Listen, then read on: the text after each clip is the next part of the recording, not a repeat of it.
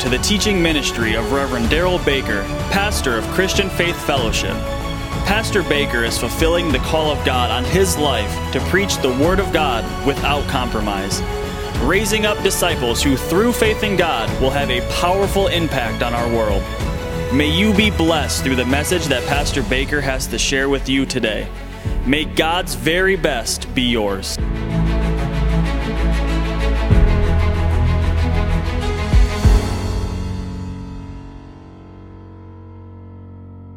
Going to John 4. We are in John 4. Wednesday night, if you could not be here, we started a new series called True Worshipers. True Worshipers. This is a story in John 4 of Jesus at the well of Sychar. So he actually, being led by the Father, knows that he needs to go by this well. We don't know. The story doesn't tell us. Did he actually know he was supposed to meet a woman there? Based on what I know from Scripture, and how the Bible tells us we're led, the same as Jesus is led, I don't think he knew that. I just think he knew he was going to meet somebody there. And as we're supposed to be led, as Jesus himself was, when he got there, as this woman started walking up, something in his spirit told him, This is why I'm here. And he began to talk to this woman. Whether he knew or not is not the issue. The real issue is what gets revealed in the midst of this conversation. So, as he had sent the disciples off, because I'm saving some time, we can't reread all of the entire account every time. as he had sent the disciples off to go get some food, they'd been traveling for a while. He, being wearied, because he had a physical body just like me and you, he sits down by the well. Well, most of us, of course, even in the summer heat of Texas, know when you're worried, nice to get a cool drink of water. And that's why he had sat by this well, waiting to get a drink of water. So here we have this account of this woman walking up and him asking her to give him a drink of water. In the process of doing so, he begins to talk about the very truth of what we know of this, this uh, river of living water that will come from within us, this salvation that's going to happen. Amen? If you'll pick it up with me in verse 23, the key of what we want to look at is what was revealed in the midst of this situation of what they were talking about. And as a matter of fact, we'll just back up and we'll throw in here verse 19. The woman responded to Jesus and said, I perceive you're a prophet. He had revealed some things, of course, about her life.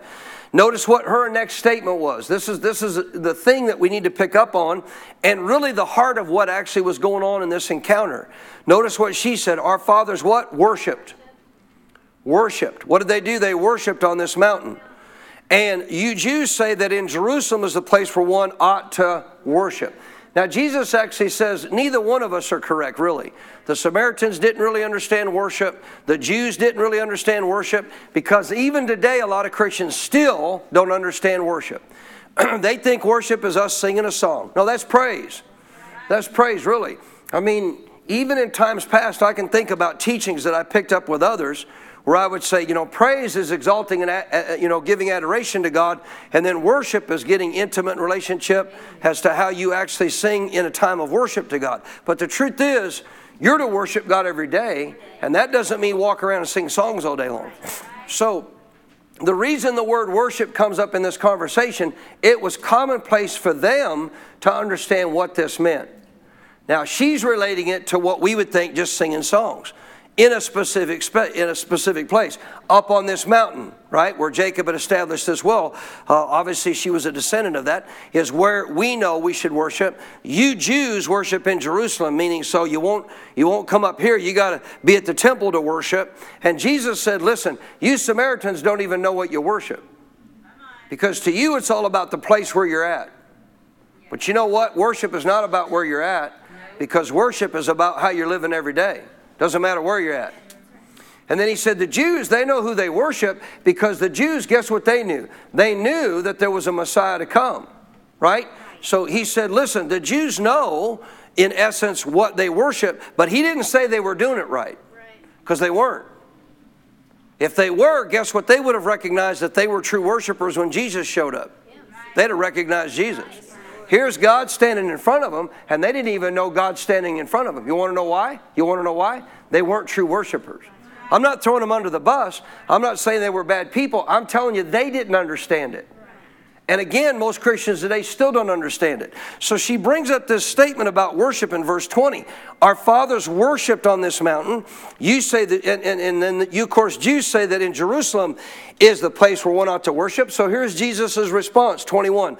Woman, believe me, the hour is coming. Say it's coming that you're going to get revealed. Of course, it's already happened, as he's going to even state it in this context here in a minute. Hours coming, notice when you will neither on this mountain nor in Jerusalem worship the Father. Why? Because it's not about singing a song.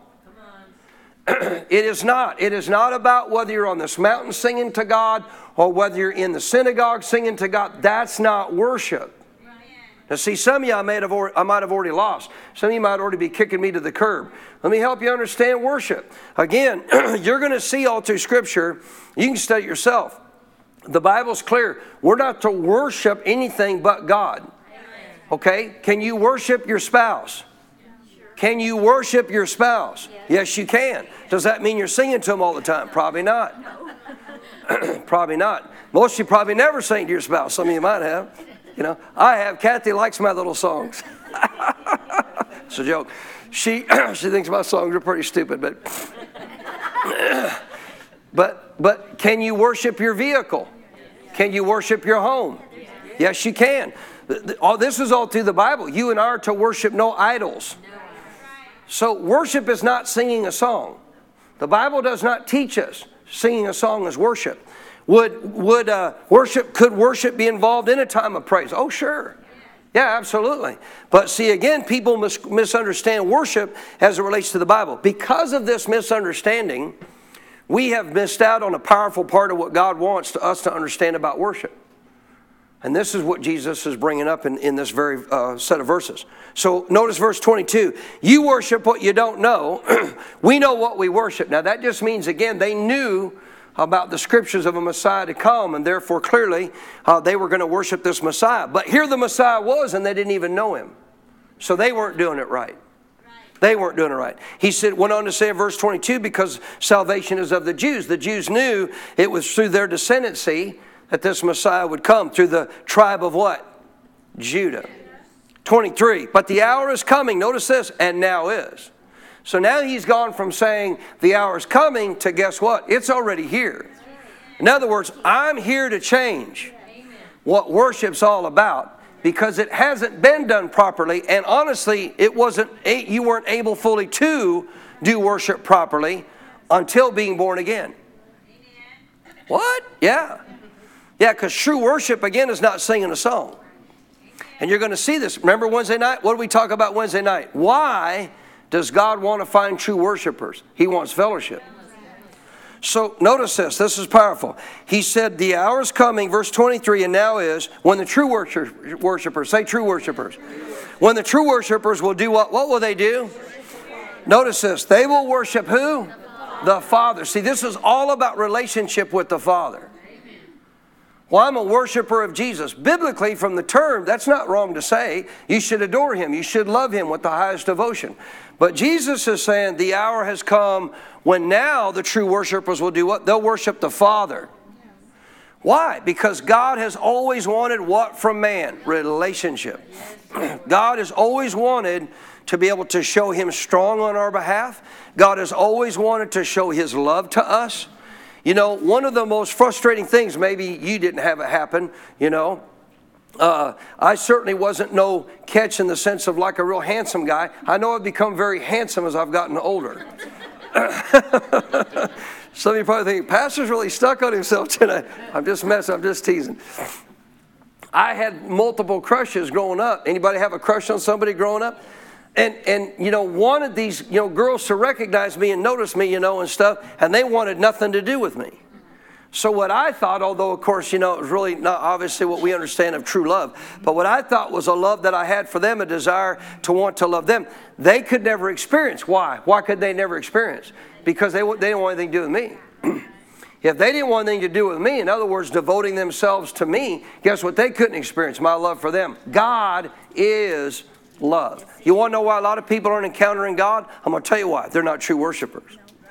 Because to be able to encounter God's love is to be able to walk around with a smile on your face, a joy in your heart, a peace over your life, and a relationship with God that's so close, you know exactly what He wants you to do every day, and you know exactly how awesome it is to have this God and Father with you everywhere you go. You're awake, you're awakened to the reality the greater one really does live in me. It's not just a scripture in First John. It's a reality. I sense His presence. He's with me every day. But see, a lot of people don't. Why? They're not true worshipers.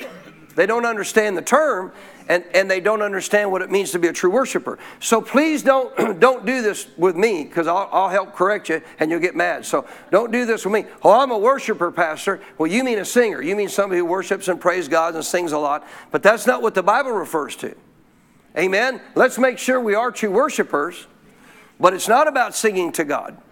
It's not what it's about. Notice again, the hour is coming, and now is when the true worshipers will do what? Worship the Father how? In spirit and in truth. Now we'll start into that a little bit tonight. Notice this, underline this please in your Bible, and say it with me. For the Father is seeking such to worship Him. Say that with me. For the Father is seeking such to worship Him. Guess what? He hadn't stopped. Every day He's looking. Every day He's looking. Now, if you're born again, that don't mean you're a true worshiper. Realize that doesn't mean that there's something wrong with you in the sense like what? I thought I got born again, man. I was everything I needed to be. Inside as a spirit, you are. But a true worshiper, here's how you can know a true worshiper. They are aware of God's presence every day. They walk in intimate relationship with God. They know exactly where God wants them to go, what He wants them to do, to the most degree. You know what I'm saying? They know what God has planned for their life. Why? They're fellowshipping with Him all the time, and they're aware of what He's directing them to do. He, they're aware of Him being around them every single day. That's what the Father wants. God didn't create a world with a, with a, with a garden, you know, for Him to come down and have the kids off playing. He wanted them to be with Him and to fellowship with Him and have intimacy with Him. Not off doing their own thing. But how many Christians are living day in and day out doing their own thing, and the Father's seeking for somebody, can I put it this way, to fellowship with, to get close with. There's nobody better to get close with than God. But to do it, you got to be what? A true worshiper. Say that's what he's seeking. Say the Father is seeking such to worship him. Say it again. The Father is seeking such to worship Him. So we need to understand, first of all, what is this true worshiper in relationship to spirit and truth? And why is it He's seeking these to worship Him? So He's seeking these to sing to Him? No, He's seeking these to understand what true worship is all about because it opens the door for intimate relationship with Him. Now He gets to share who He is with you. now He gets to pour that love out into you. Notice verse 24 God is spirit, says a spirit. Notice it doesn't say a, but it just says is spirit, but he's a spirit. God is spirit, and those who those who worship him must say must circle highlight that word. So if you're going to be a true worshiper, you must do what? Here it is. Worship him again in what? Spirit and truth. Say God's looking for true worshipers. So my goal more than ever in the last of the last days is to make sure I'm a true worshiper. Now you know what? You could have once been and drifted away. We'll see this later on in this series. Probably Wednesday night, we'll get into it maybe on Wednesday night.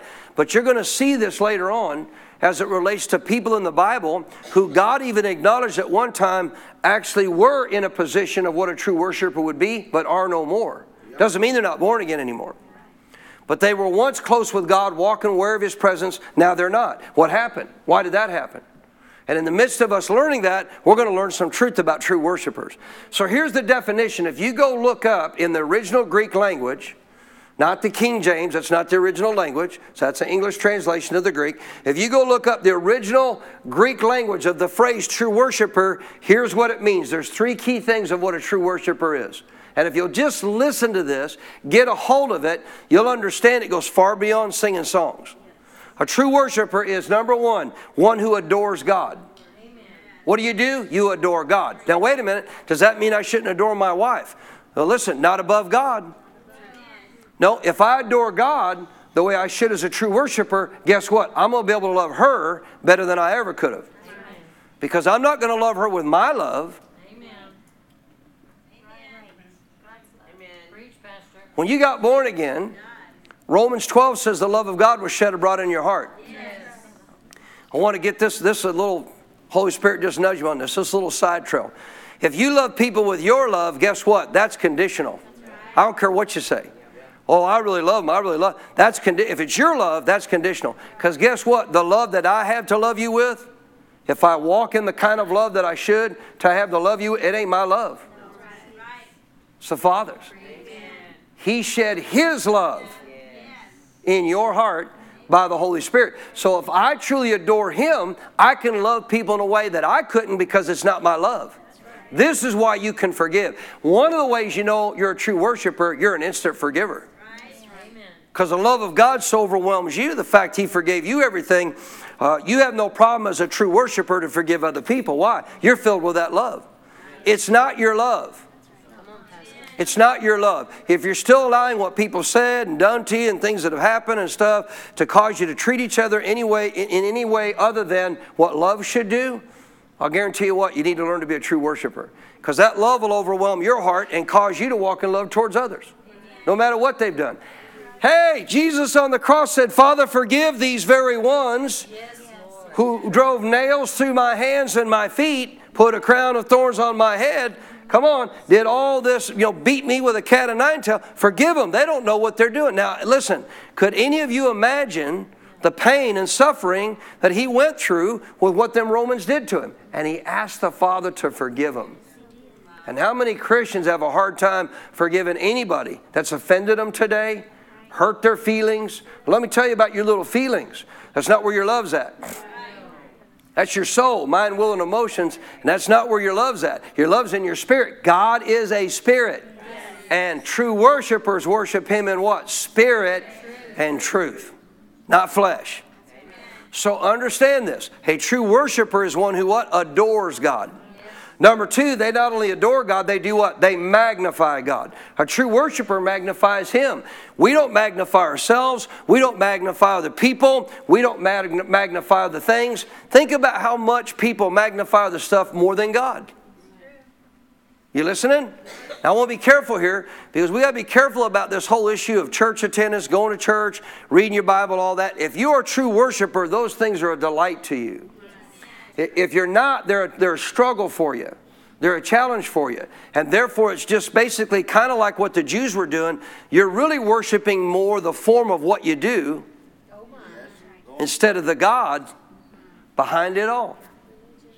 See, let me jump ahead of myself a little bit. What was the problem with the Jews? Let me tell you why they weren't, as a whole, why they weren't true worshipers. God is a God is a, and those who worship God must worship Him in. So, what's that mean? Listen, they were not worshiping God, they were worshiping the law God gave them. They were more caught up with the law God gave them. Uh, hey, don't, there's still people like this today. Bless her heart. I got a call from a gal a couple weeks ago, two, three weeks ago, left, us a, left me a message uh, asked me to call her back. I call her back. She lives in Argyle. She said, I live in Argyle. I'm trying to find a church that keeps the Sabbath. Do you keep the Sabbath? I said, No, ma'am. Well, why don't you? I said, Because what you mean is, do we still meet together as a church on the Sabbath day? What did you just say? Doesn't matter the time, doesn't matter the day, doesn't matter the place, right? And so she said, Do you keep the Sabbath? No, ma'am. I said, We do not actually come together as a church on the Sabbath. We do so on Sunday. Now, wait a minute, be careful you don't exalt Sunday above Saturday under the New Testament, but we do so because it's the Lord's day.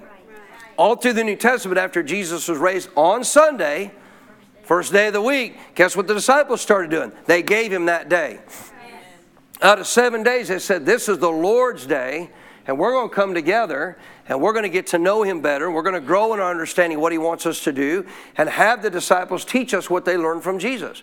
So I said, We actually meet on the Lord's day. You don't keep the Sabbath then? Well, not according to what I know you're asking.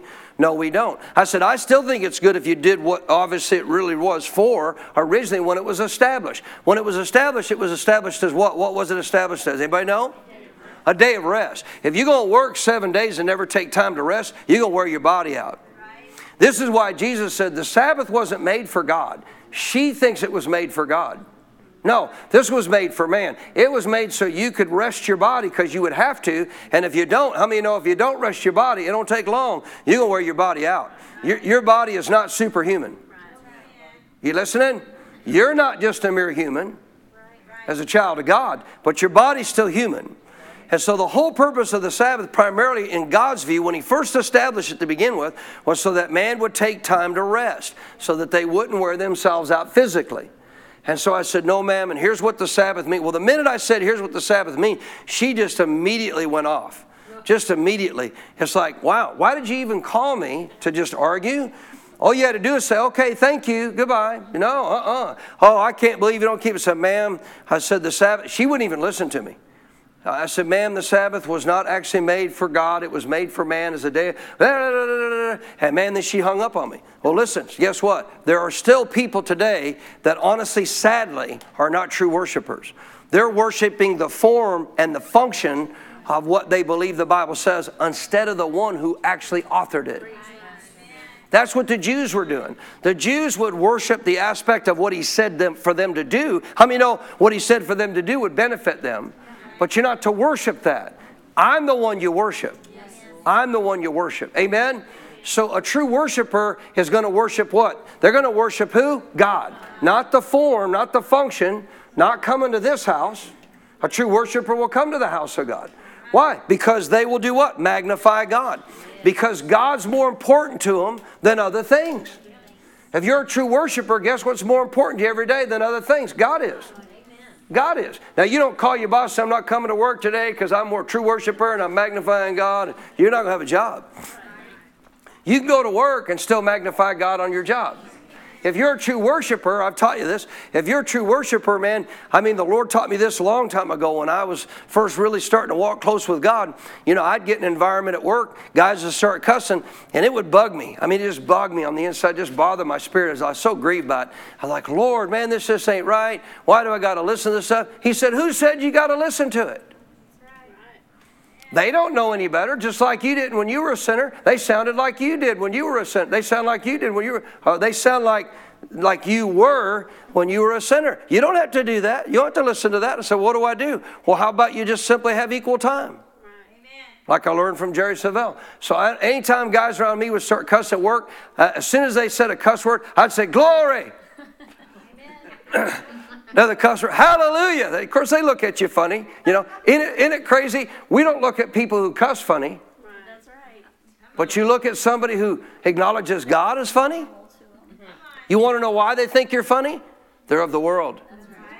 They're not of God. Now, I guarantee if a believer was there, they might first kind of look at you kind of funny because they are probably not really glorifying God that much either. But I'll guarantee you what, if I was around some believer or something, I've been around believers in public say, Hallelujah, glory to God. I like it, man. I'm like, Praise the Lord. Yeah, amen, brother. Glory. I don't say, Ooh, you're weird. No. no. So I began to stu- I started countering all their, their foul language. I just started, Praise the Lord. Glory to God. One guy said, What are you doing? I said, Listen, man, you're magnifying your God, I'm magnifying mine. Right. I know you don't know that. You know, obviously they're magnifying the devil, but I'm going to magnify my God. Amen. The funny thing, it is, funny thing it is, I had two guys in that place where I work who got in major trouble. One in his marriage, and another one in a situation, uh, in a health situation. And the guy they thought that was a nut, that was a weirdo, they wanted nothing to do with. Guess who they snuck and came to at, the, at nighttime when nobody else was around? To come say, hey, could you pray for me? Now, I didn't, I didn't shame them. I didn't say, well, what are you doing coming at night? I didn't do that at all. I said, you bet I will. Absolutely. My God will help you. My God will help you. He's a good God. Amen? And He can be your God. So a true worshiper does what? They adore God, they magnify God. Here's the third one, and it kind of culminates everything together, but it's so powerful. You ready? That's a, um, a true worshiper is one who loves God to the highest degree. This is in the Greek language. A true worshiper loves God to the highest degree. How can you love God to the highest degree? Our pastor told you this morning. How do I love God to the highest degree?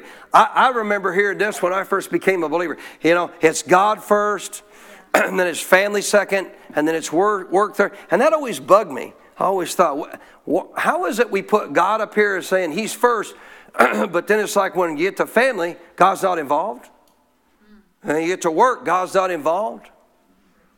You know, because that's many of them, that's kind of what they mean. It's like, okay, God first, go to church, but after that, we're done with God.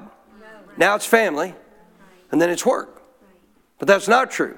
I'll never forget the first time I heard what you heard this morning years ago when Pastor Barclay brought this up. He said, No. I mean, he was, it was a whole different message that day. He said, No, it's God first, and then it's God, and then it's God, and then it's God, and it's God, and it's God. It's never not God. It doesn't matter if it comes to your family, your job, your workplace. And another way to say it, I'm a true worshiper. no matter what environment I'm in, no matter where I'm at, no matter what I'm doing. It's always God at the height of my life. Amen? Because I'm going to love him to the highest degree. Now, this goes right along with what Jesus said about being a disciple. I've, taught this many times the keys of what a disciple is. One of the primary keys of a disciple, Jesus taught us in the book of Luke. You ready? You can't love anybody. That's right. You can't love anybody more than you love me. Father, mother, brother, sister, and even your own life. If you do, you're not my disciple. You're not my disciple. Now, here's the mistake I made for years has not really understanding the power of this. I was actually walking in the aspect of the relationship, but I didn't understand the power of it. A true worshiper will automatically serve God. A true worshiper, a result of, of, of true worship is, is service. It's an automatic, it's just a, it's a byproduct. And I used to emphasize all the time serving God, while that emphasizing the worship part. We were talking to Pastor this afternoon. We sat down uh, uh, multiple hours today, a couple hours at lunch, and a little bit after that, and talked about different things. And I've been talking to him about this series I was doing. I said, You know, Pastor, I said, I realize as I'm kind of coming full circle back around to teachings like this, how easy it is to get away from emphasizing the right thing first. Is it good to emphasize in relationship? Should we talk about serving God? Sure, it's absolutely right. Bible tells us we should, right? Jesus said, I didn't come to be served, but to serve. Who was he serving? Honestly, he was serving the Father. I've come to do the Father's will.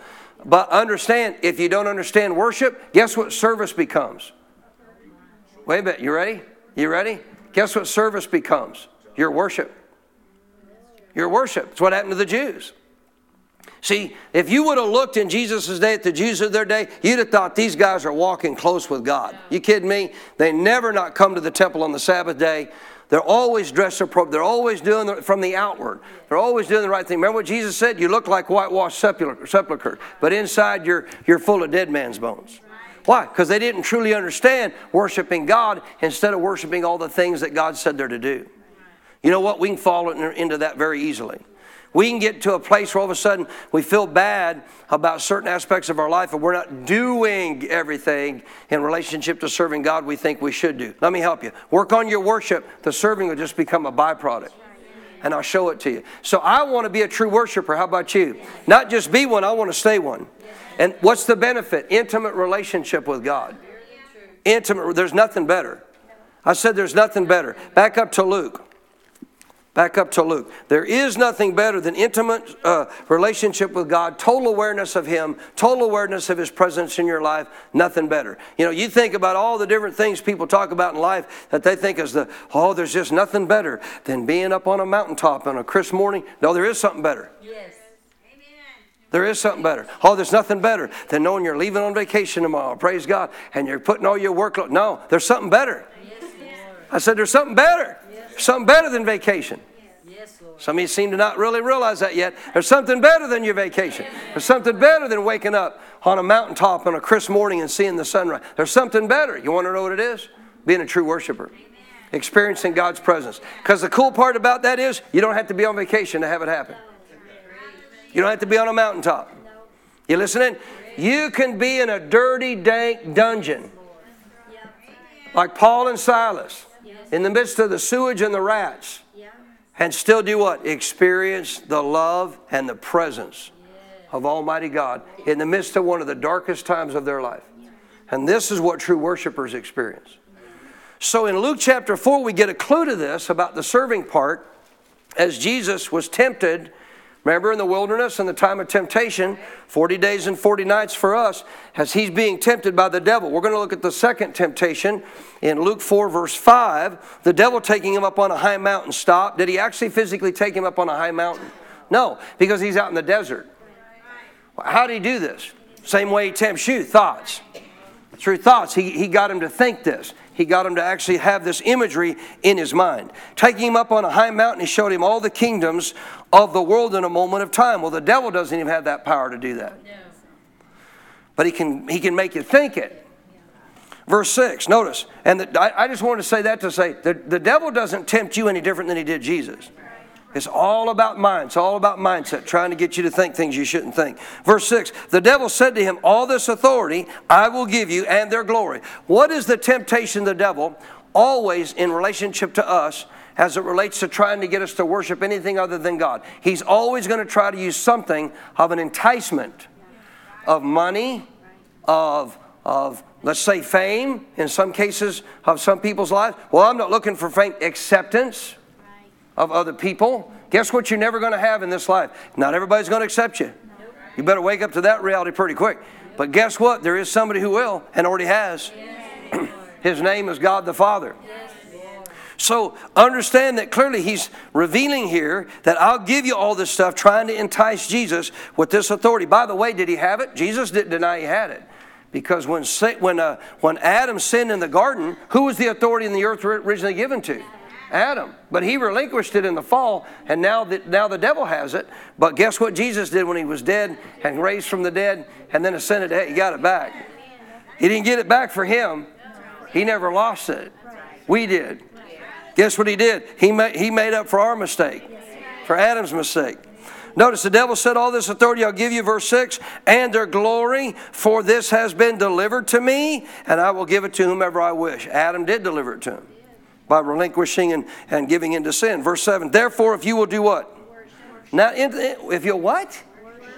So is the devil saying, okay, Jesus, come on, sing to me. Sing to me. You know those times when I was son of the morning star, Lucifer in heaven, and I was singing to God, my turn. Now you're going to sing to me. No, he's not saying sing to me. What's he saying? What's he actually saying here? I want you to make me the one, you listening? I want you to make me the one you adore. I want you to make me the one that you magnify and that you love to the highest degree. That's what he wanted. I want your here's a can I put all those things into one word? I want you devoted to me. I want you devoted to me. If you'll devote yourself to me, worship. I'll give you all this. By the way, would he have? You think Satan would have given it to him? You know why he wouldn't have given it to him? Bible says he's a liar and the father of lies. Of course, there's no way Jesus would have done it. We know that. I'm just saying, no, he wouldn't have because he's an abs. But you got to understand this. The devil tries to actually entice you in things that you don't even realize is him, promising you things that he's never going to fulfill. He's never going to do. You don't need any promise of any else. Uh, uh, excuse me, of anything else in this life, of some type of thing you're trying to get. Why? Jesus already got everything you needed. I'd like a better amen than that. Amen. Notice again, he said, If you will worship before me. So what's he saying? If you will devote yourself to me, then all will be yours. Jesus answered and said, Now here's every time you see these terms, you got to look at the actual wording and things that's being said because it's giving you insight. If you never known this, which I don't know, I, I would say it's partially, yeah, it's part of a gift of a pastor because Part of the gifting God gives a pastor as a teacher is the ability to see things, break things down. I've always been that way as a kid. I've told you this. When I was a kid growing up in my house, if anything, man, any mechanical, electrical, anything, thing, that went to Darryl's room. Why I loved to tear it apart, man. I wanted to figure out how it worked. And I wanted to see if I could make it, you know, useful for something else. But you got to realize when you read stuff, so when you come across the word worship now, what you would be doing. Looking at what else is being said in the context because there's things being revealed there significant about worship. And here's one of them. So Jesus answered and he said to him, Get behind me, Satan, for it is written, You shall what? Worship. Tell me out loud. Worship. You shall worship the Lord your God and him only. Oh, he added another word. Read it. You shall worship the Lord your God and him only shall you. So a lot of people pick up on the serve thing and say, yep, we're to serve nobody else but God. Let me help you again. Let's back up. Let's rewind the tape. Okay. What did he say first? Don't worship anybody else but God. What happens if you, let me, let me put it this way whatever you worship, you will serve. Whatever, if you worship your job, you'll serve your job. Oh, yeah. Yeah, your job will become king to you. You'll, you'll make all kinds of sacrifices for it if you worship your job. If your job is your God and that's what you bow down to and that's what you adore, because by because that's how I get all the money I need. So bless God, I'm going to bow down to my job. Listen, man, it's like Pharaoh. You know, it's like the slave driver Pharaoh and the children of Israel saying, Let us go so we can go do what? Worship our God. No. No, I'm not going to let you go. You know what the world doesn't want you doing? Worshiping God. You know what most worldly jobs don't want you doing? Worshiping God. No, you got to work Sunday. Huh? No, you got to work on Sunday. I'm not trying to put anybody down that has a job, works on Sunday. I'm just telling you, back, you think back about, you know, probably for sure 40, 50s time frame, very few jobs, very few jobs were actually happening on a Sunday. How many restaurants could you find open? See, some of you, of course, like, well, I wasn't alive back then. Ask your parents. I guarantee you what, there weren't many. I said, there weren't many. You know why? Hey, guess what? There wasn't on Sundays when I was a kid growing up. There were no Little League baseball games. There were none. We were driving back one time from a straight talk with pastor, our pastor we go to, the meeting for ministers, and we're coming uh, through, uh, where is that? It's out of Tennessee, Arkansas, Arkansas, and we go by this area, these beautiful ball fields. I played Little League when I was a kid. Pastor and I were talking about it. I just found out my pastor played baseball when he was a kid, was a shortstop. So, wow, we'd have made a good team. I could have been the pitcher for the shortstop. But we're driving by, see these beautiful ball fields, and they're filled, man. Kids all out there, and it's a Sunday. And the first thing that hit my, my mind was when I was a kid, you'd have never saw this on a Sunday. Why do they do it today? Now, again, we're not worshiping a day. I said, we're not worshiping a day. But it's been recognized it's the day that we do come to do what? Learn from God, draw close to God. A lot of stuff has changed, folks. So, what you worship, you will what? You will serve. So he said clearly, You get behind me. It's written, You shall worship the Lord your God. Worship the Lord your God. Worship the Lord, the Lord, the one supreme in authority, your God and him only, therefore shall you what? Serve. So it's a progressive statement. If you worship the Lord your God, guess what you do? He's the only one you're going to serve. But whatever you worship, if you worship your money, you'll serve it. Think about that. Think how many people worship money. What do you mean? They adore it. They think it's their answer to everything. They exalt it above everything else. They'll do anything to get it. You listening? If you do that, guess what you do? You serve money. And what's that mean? Money dictates wh- how I live. Money dictates whether I'm happy or sad. You still here? Money dictates whether I have joy or not. Money dictates. Now, I mean, I know people got lots of money. If you think just having lots of money means they'll be full of joy, oh no, no, no, no. The Bible, aren't you glad the Bible says God will bless us with riches and no sorrow comes with it? Why? Because the money's not our God. We know the God who can supply more of the money. Notice this who or what you worship, you will serve. Now, this is a second step. This is a second step you need to understand. And who or what you serve, you ready? You'll become like. You'll become like. So if I worship God, what will I do? I'll serve Him. If I serve Him, guess what I'm going to become? Like Him. So I don't have time to go back. I'm kind of pushing a little beyond my time on this part already. But I don't have time to go back to what we showed you in Genesis. What was the goal of God putting man here on earth? I wanted somebody to look like me, talk like me, act like me, live the kind of life that I live, and get to experience, like basically, in essence, what I experience as a spirit being. And they could do that because they're like us. What did God make man like? In his likeness and in his image. So there's two reasons God wants you to worship him. For those of you that were here Wednesday night, you already know this. What are the two reasons? He wants fellowship it's what he's always wanted. Intimate fellowship, you ready?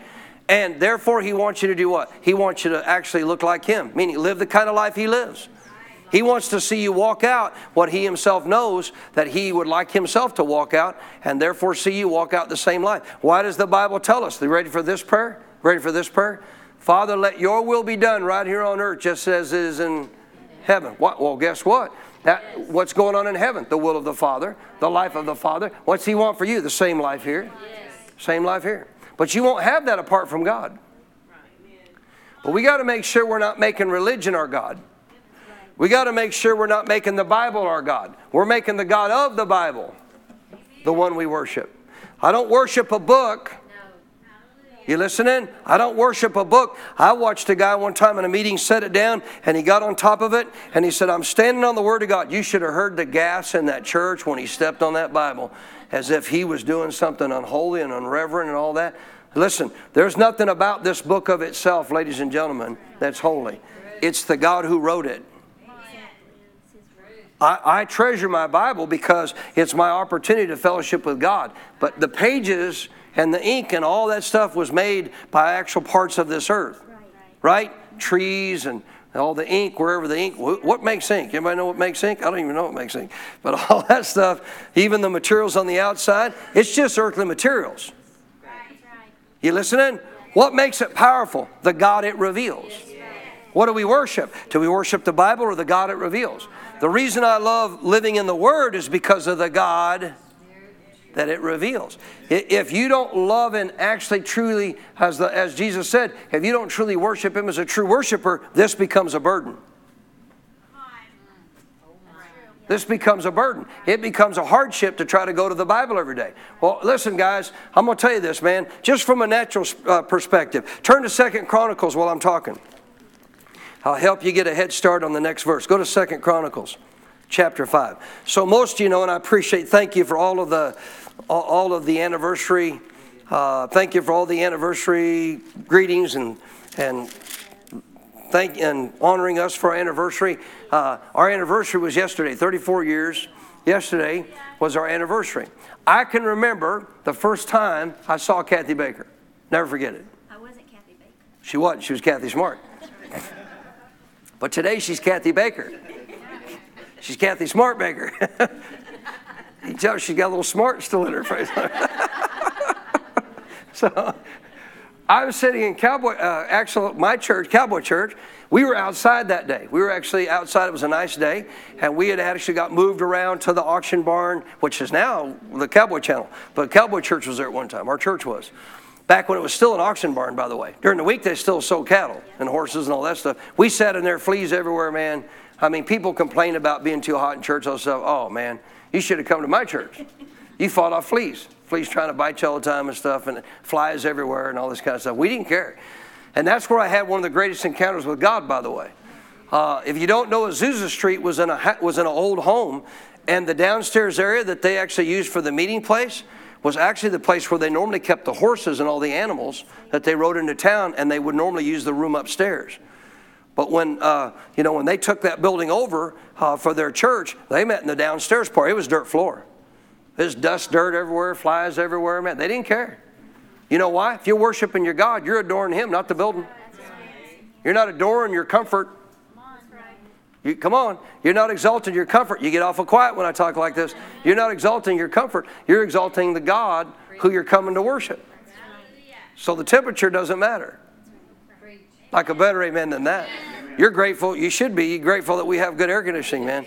In this, we just replaced all these units here. So understand this. When I first met Kathy, when I saw her walk in the door, she caught my attention immediately. And when I began to date her, when I began to actually uh, court her and date her, I'll never. I was still driving a rock truck. And so I so wanted to see her every day. I would do whatever I could. We didn't have cell phones back then. None of these were around. Yes, amen. I'm almost wishing we didn't. Uh, it does a lot of ministry for me, so I, I, in that sense, I'm glad to have it. But we didn't have cell phones. So to try to talk to somebody, whatever, you had to call them on that landline, right? Or you had to go where they were at. Well, driving a rock truck, if you obviously understand rock, don't, don't get mad at every rock hauler going down the road, because I was a rock hauler for years. So, as a rock hauler, guess where you wind up at Bridgeport at the crusher? At, at what time in the morning you wind up there? 3, 4 in the morning. Why? Your first load's got to be on the ground by 6 or 7. You got to go up there, get a load, run it, go to a job site, dump it, go up there, get a load, go to job site. So, my first load, man, I'm already dumped and done, and she's getting ready to start work. Now, I've already got picked up my first load. I've already gone to my first job site. I've already dumped it. And it just happened to be down in Haltom City area where she lived, and I knew that. And I so wanted to see her, I so wanted to be around her, that I actually took the time to go down this little street that she lived on, Ammons, in, in Haltom City. And as, as soon as I turned the corner, I even see a sign no trucks. That's not pickups, that's the truck I'm driving.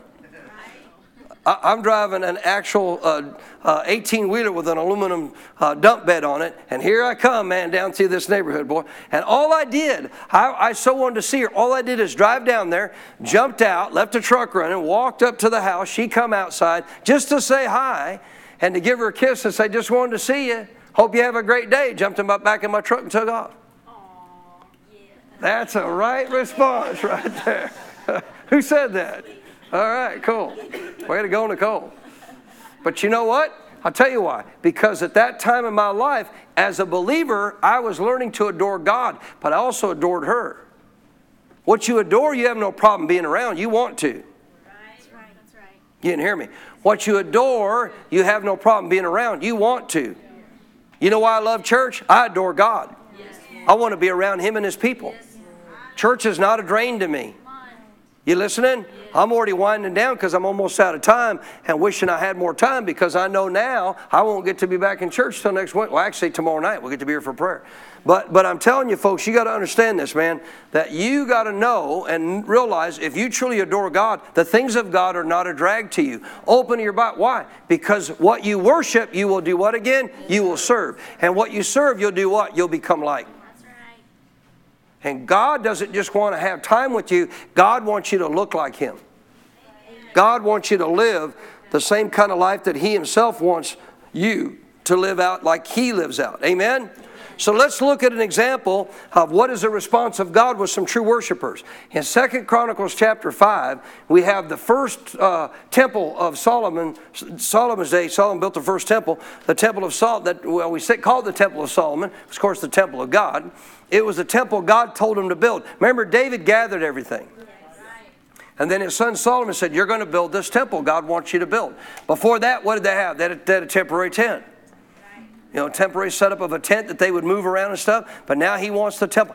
I've been to Israel, the original temple that was actually built there, believe it or not, even though it was destroyed and then rebuilt later by Herod, the original uh, actual foundation stones of that temple are still there. They destroyed everything on the top of the ground. There's a way we, Pastor, got our. I went with Pastor Barclay for 10 days in Israel. He got us underground under a deal because he got military clearance with people and stuff. And I mean, uh, this was a time when they kind of had a heightened issue with stuff going on in Gaza Strip. So they wouldn't just let you go everywhere. But our little guide says, You guys don't say nothing as we walk through here because you're going right by, how many know the wall where everybody prays? You're going right by that wall part of the temple where everybody walks up and offers their prayer. Don't say anything. People are going to look at us, but don't say anything. We're going to go through this little underground area where, by the way, as we walk through there, I actually started crying. We're, we're on what's considered a part of the Western Wall, walking down what's left of the Herod's Temple, the Western Wall. As we're walking down that part of the wall, there's, a, there's an opening that you go through because there's another part that's now been added off of that Western Wall that's a building. And when you walk through that, I'm going to do it like this way. You walk through that opening, there's these little side rooms. They're kind of like almost go back as far as to the doors back there. Not, not quite. As you keep going, and you know what's in there? You know what's in there? Little Jewish boys and they've got these uh, beautiful tables set up with the scrolls, just like in Jesus' day. And you know what they're doing? They're quoting the first five books of the Bible.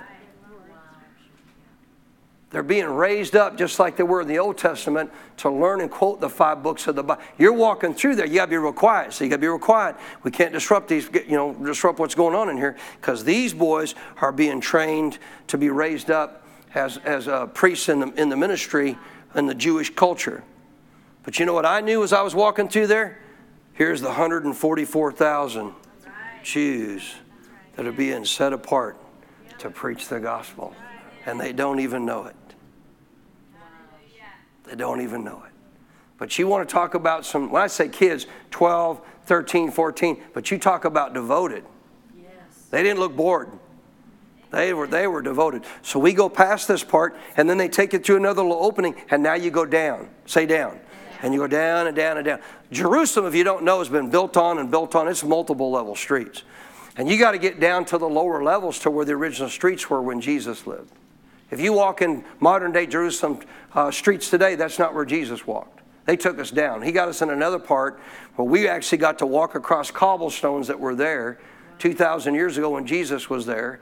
And you can tell because on the cobblestones, guess what there is grooved all through these cobblestones? Tracks. These grooves. Like, what are those? That's where all the chariots ran across these. Back and forth all the time. And they'd wear grooves in these rocks down here. So we go down under the, we're on the western wall underneath this bottom part. And as we're walking down along the western wall, I wish I had about an hour to tell you this. We're walking along the western wall. I always thought the western wall would be like, you know, one of the most emotional parts for me, but it wasn't. Because we're, we're walking along, I'm looking over to the right, and here is these massive stones. I mean, how do you describe them? So from that wall, that stone, the length of that stone was probably this long. It was probably this tall, probably about seven, eight feet tall, or about this wide. These, and I'm like, I, I tell our guy, I said, what are these? He said, don't you understand? Herod's wall sitting on top of these. Okay, what are these? These are the original stones Solomon laid. All they did is destroy the upper temple. I said, How in the world did they get these stones into place? He said, You're about to find out. They take us back into a little covey area where they actually have a 3D designed uh, setup that shows you what all of that was like in the days of Jesus. So it removes everything that's there now. Like they just push a button and things go, shh, you know, move and everything. And it shows you exactly what it was like in the days of Jesus and how they literally use these massive timbers.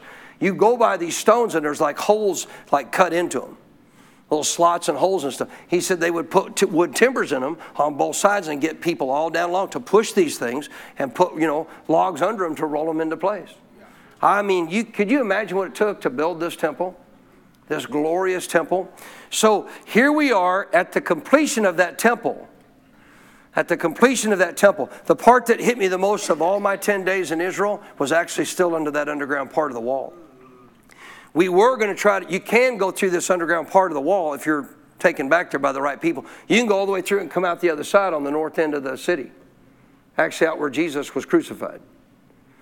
But that time frame, they were having all kinds of bombing again from Gaza Strip and issues with a lot of the uh, Muslims and stuff. They said we can't. It's not safe enough. We can't take it. We can't guarantee your safety if we go out that way because when they're having problems like that, they'll watch that that uh, other end over there. They won't let anybody in. And so we can't go out that way because we could have some problems. We can bring you in here, but we'll have to go back out the way we came in. But we go halfway up and we stop. And there's like a handful, like two or three of, uh, of the Jews that are there. They're on their knees, man. They got their hands up against this wall. And there's like this, this round, uh, uh, kind of what looks like, you know, one time would have been an opening, you know, that's not there anymore because it's the original stone still. I'm like, I don't get it. And they said, Solomon built this so when this got attacked, they could get the Ark of the Covenant out. I said, Excuse me? They said, Guess what's just a few feet away from where we are? The Dome of the Rock. And that's where the inner court was, and that's where the inner temple was, and that's where the Holy of Holies was. Wow. You're, you're within about 12 feet of the Holy of Holies. That got me. that got, and these people are sitting there with their hands just, uh, I mean, these are Jews who are praying to get this back. They're down there. I said, What are they doing? They're praying to get this Temple Mount back because the Muslims control it. And they're believing God. They're believing that Yeshua HaMashiach is going to come. He's going to get this back for them. He's going to. And Jesus, they're going to, they're going to have that temple back. Amen? I said, Amen?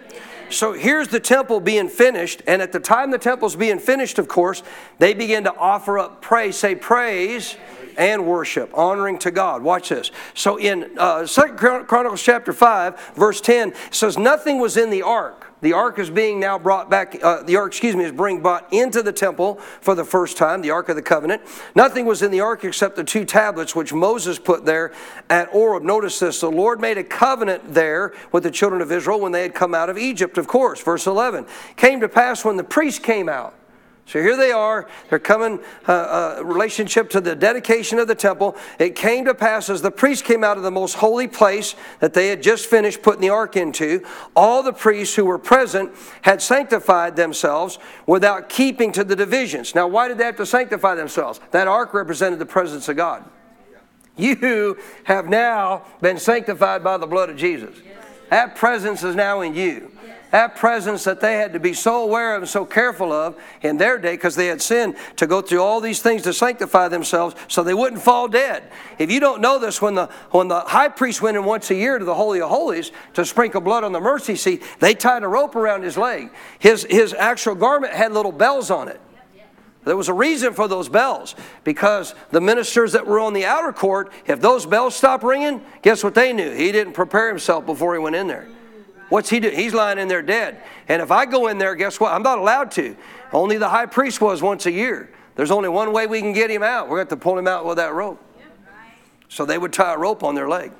So, you know, here he's talking about the priest coming out of that Holy of Holies. They just put the ark in there, they set the ark in place, they come out of the Holy of Holies. Verse 12, the, the Levites, I wish I had time. Oh, I wish I had time. See, the Holy, if you don't know, tabernacle represents you. The tabernacle that was made, it's three parts. You're three parts. God's all types and shadows. That tabernacle was a representation of you. That Holy of Holies is your heart that's been sanctified by the blood of Jesus. Thus, the reason the Holy Spirit's now come to live inside of you. You're the ark. Your heart's the ark. Your heart's the carrier. Are you listening tonight?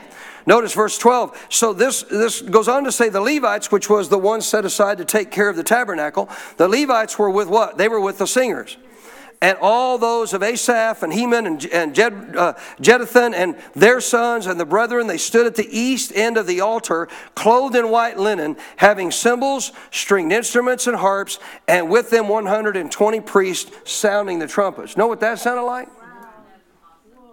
13. Indeed, it came to pass when, underline it, this is what we got to get to in church if we want to see God show up again, the way He wants to show up in church. I'm talking about in our midst as a body. Notice this. When the trumpeters and singers were as what? One. Were as one. Every great move of God has always been related to the church. And it's always been when the church, any church. look what happened at Asbury. Why? Why did that happen? They were all one. They were all there for one reason. We're there to worship God. We don't care what time it is. Food, can you imagine it? College students didn't care about food anymore. It's a miracle.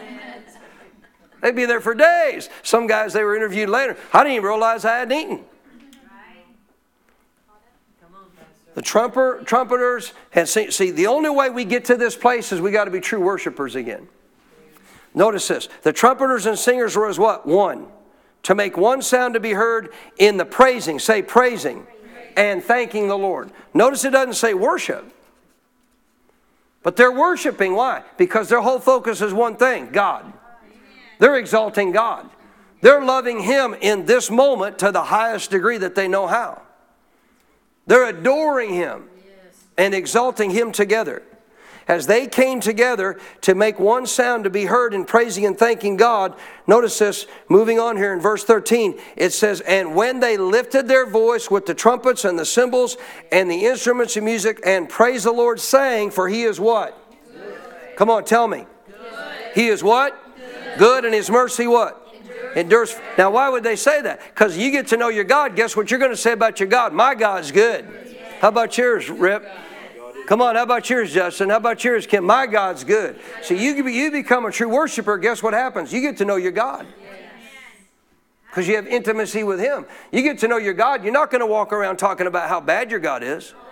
You're going to find out just how good your God is.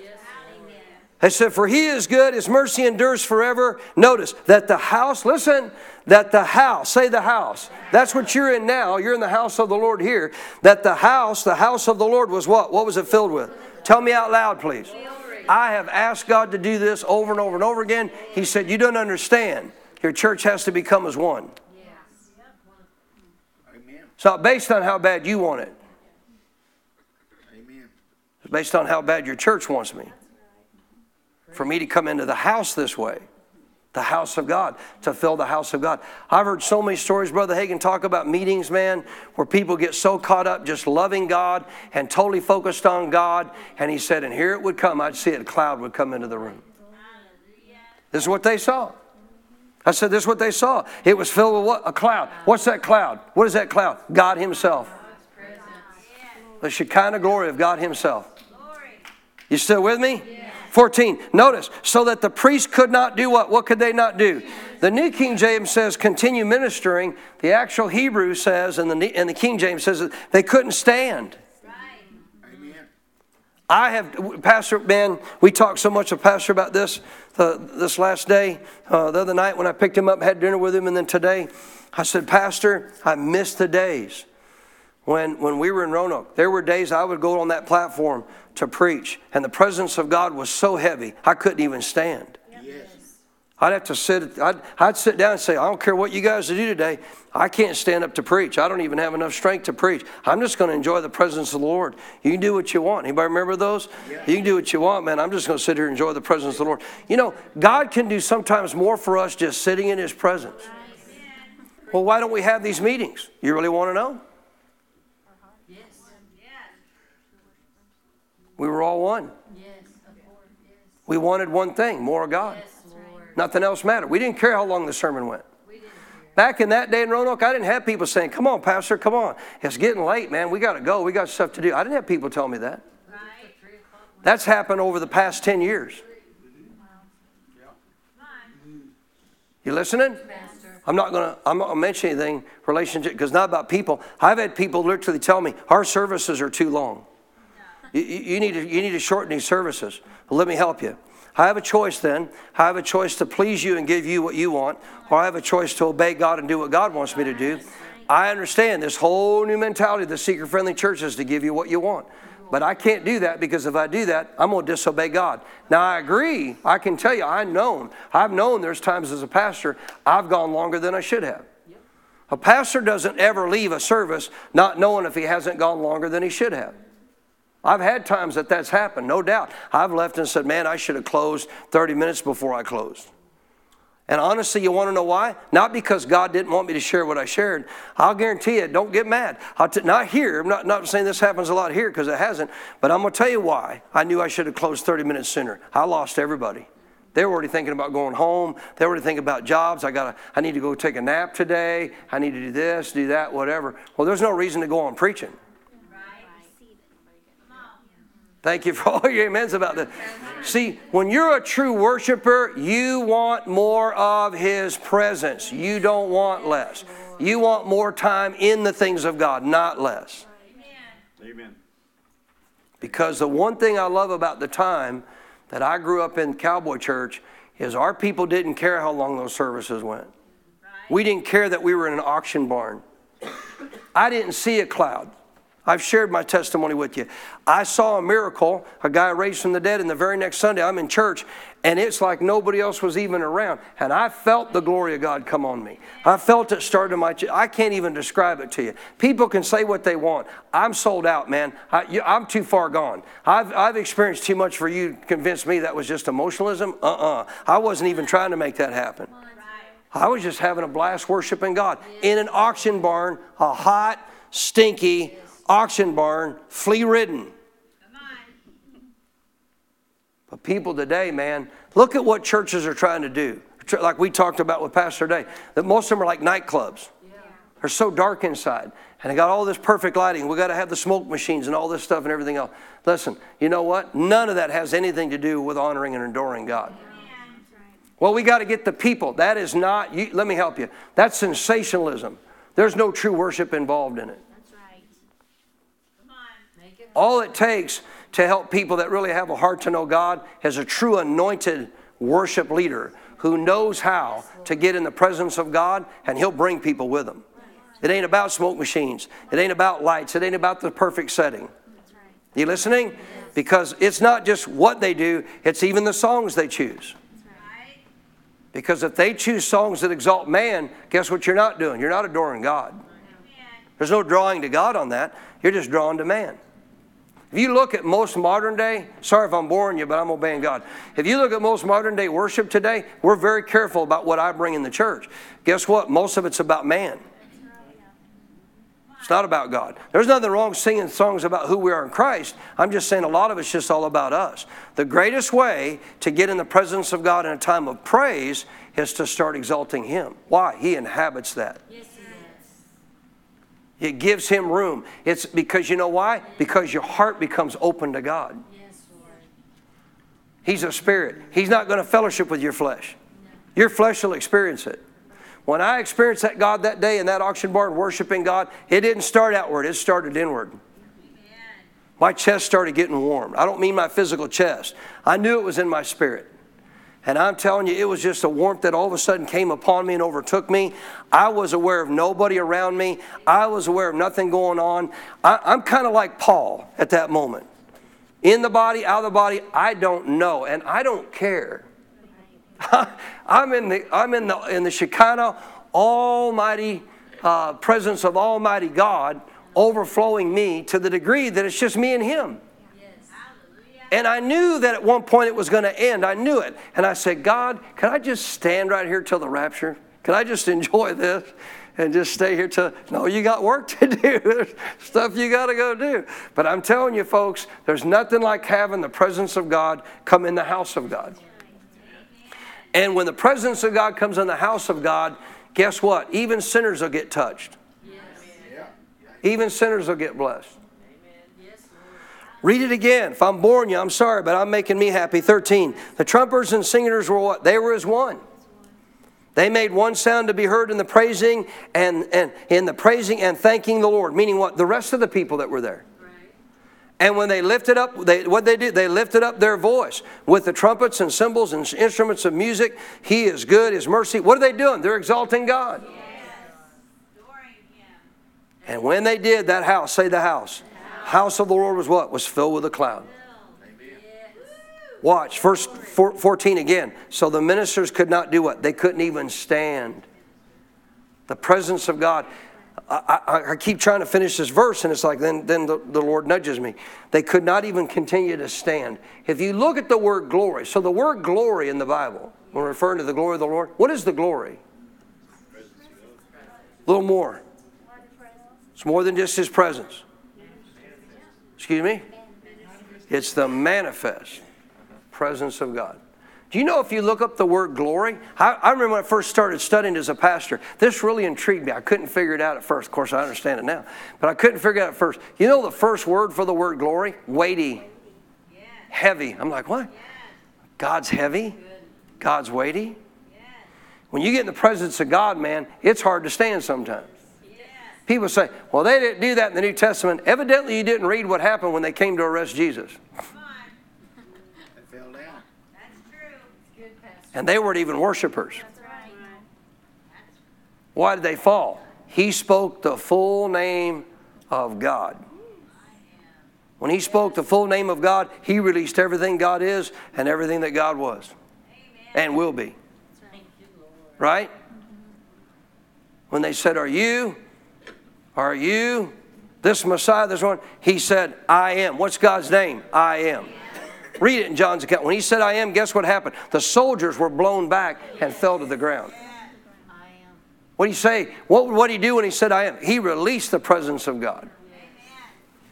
I honestly believe a part of that was not just releasing the presence of God, it was to show the world they could not take me if I did not let them. I'm yielding my life to this very plan of God for my life to fulfill what needs to be done. They're not taking me, they're not taking my life. Look, I'm going to try to finish it, I promise. Verse 14. So the priest could not do what? Continue standing to minister as, as they normally would because of what? Tell me. Tell me out loud, please. Like you're excited about it. Because of the cloud, watch, for the glory of the Lord did what? Filled the house of God. So this cloud was what? It was the manifest presence of God. What it do? It filled the whole sanctuary, filled the whole temple to the degree the priests who normally had a responsibility to do what they had to do on the first inner court couldn't even stand up to do their part. And I'll guarantee you they were fighting to try to stand up because they were thinking, we got to do what God told us to do. But God said, not in this moment. Can I get a better amen? Now, let me tell you what you just saw.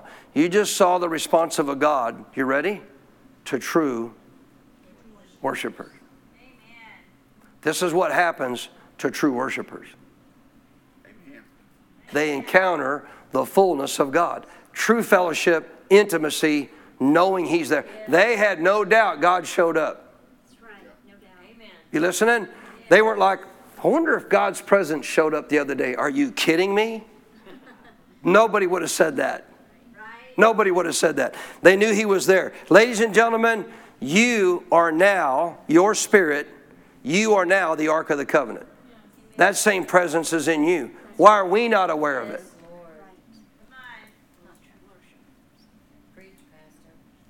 Got to be a true worshiper.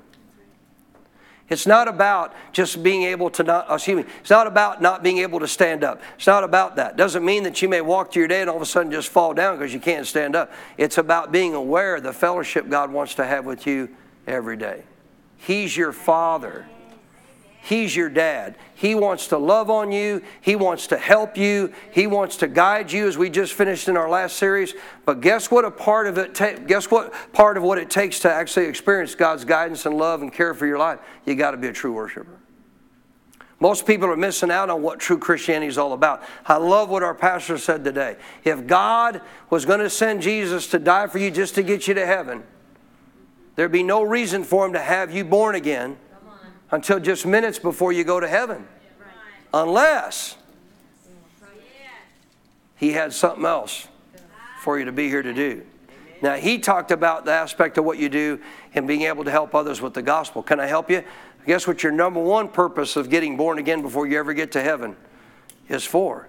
To experience fellowship with the Father. You want to know what Christian Faith Fellowship is all about? To know God and to make Him known. I want you to know Him. I mean, intimately. I mean, really know Him, experience His presence.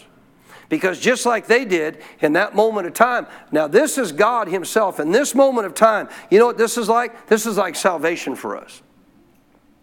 Because the ark didn't have the presence of God with it. The, they wouldn't have lived to carry it in there had it, had it had the presence with it.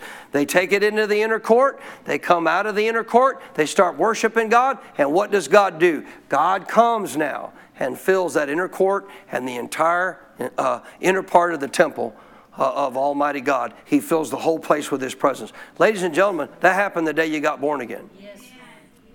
Remember the veil got torn when Jesus was raised from the dead?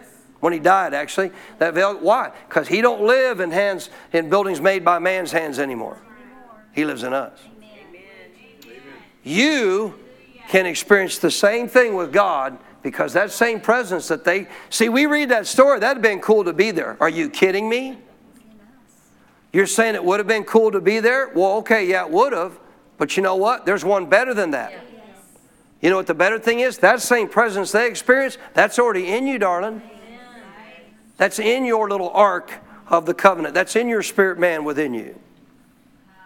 Any good amens? Amen. So you got to understand this. That outer court represented the flesh. The first inner part of the court represented the soul. There was three parts of that inner court. Study it for yourself. I've taught it before. Mind, will, and emotions. And then the Holy of Holies represented our heart, where the presence of God resides.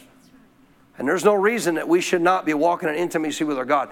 You know what was going to make us uh, strong in relationship to uh, what we're called to do by God, what's going to make us strong in the Lord and the power of His might to fulfill His will? Be aware of His presence. When you're aware of the greater one in you, yes. you're, not afraid, you're not afraid to face anything. Amen.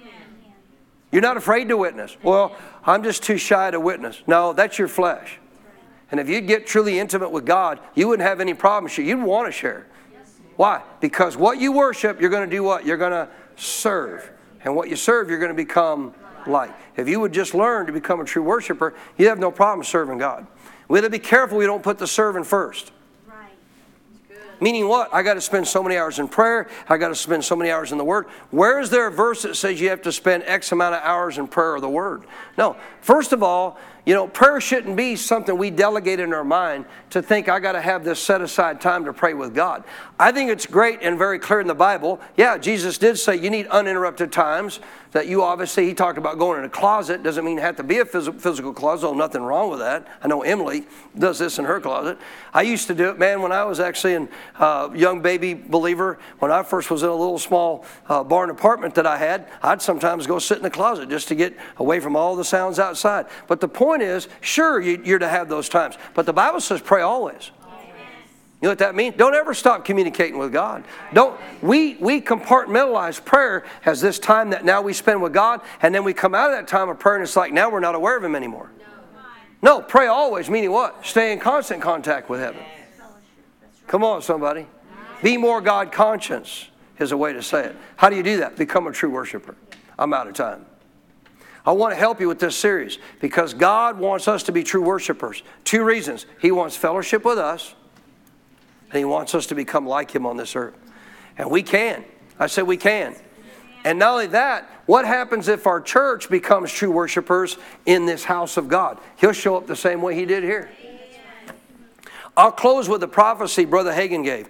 Brother Hagin had a word from the Lord. Brother Hagin had kind of multiple prophecies through his time of ministry.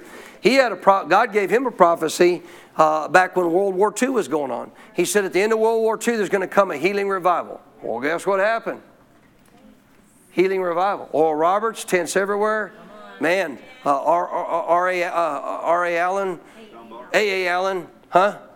He came, came after that, towards the end of that period. Uh, uh R.W. Schambach. How about uh, the guy went to South Africa? Huh? Bonnke. Reinhard Bonnke. Man, it was a massive healing wave, right? So there was this huge, the way the Lord showed him, it's like you're looking at the ocean and you see a wave, big wave, like the surfers all of a sudden notice a big wave starting to rise to come in, right? And he showed him this in a vision. He said, There's coming a wave. It's going to come, it's going to be a healing wave. And a bunch of people are going to get on it and they're going to ride that wave, man, and they're going to see a lot of miracles, a lot of signs and wonders, a lot of stuff of where I'm going to heal people. And he said, but after that, he said, there's going to come an actual teaching wave. Because he said, we saw the healing wave, and after we saw the healing wave, guess what? We were all excited about God, but we didn't understand the Bible. Right. It was very little teaching. And so now all of a sudden you saw this teaching wave come where the Word of God started, Word of faith starts getting taught things people had never heard before stuff about relationship with god etc and he told him towards the end of his life he said i want you to look back out there he said there's another wave coming there'll be those who truly have a desire to walk with me who like these other waves they'll get on this wave and they'll ride it in and, and he said he never told me it would be the final wave but i just kind of he never said it wouldn't he never gave me anything after that and i believed it was going to be the final wave that we would ride into glory and he said it's going to be a combination of the healing and move of the, of the work of the Holy Spirit, signs and wonders, along with teaching. Amen. You're going to see a combination of both. Amen. And even Wigglesworth uh, actually had a prophecy from God very similar that there would come a day for all churches that continue to stay true to teaching the truth of God's Word and allow the Holy Spirit to move. They're going to see a move of God in the last days. We were talking about this in closing with Pastor and I, you know, I've seen this for years, and you know, I've always heard about this great outpouring of the last days to win a lot of souls. It ain't in the Bible before the rapture. Now it is during the during the first three and a half years of tribulation. Oh my gosh, man, uh, go go get Dr. Sutton's teachings. It's powerful. There's a mid-tribulation rapture, of which the Bible says it's like a sea of people that all of a sudden ascend up to the up to the throne of God that come where? And it tells you right there in the book of Revelation, they came out of the tribulation period born again. Massive amount of people. Massive amount of people. Now, don't think that we're not to see any salvations between now and the rapture, but you know what the last real move of God's for? It's for the church. You know why? Church needs to get woke back up. Come on. Get hungry for God again. Can I get a better amen? Stand your feet.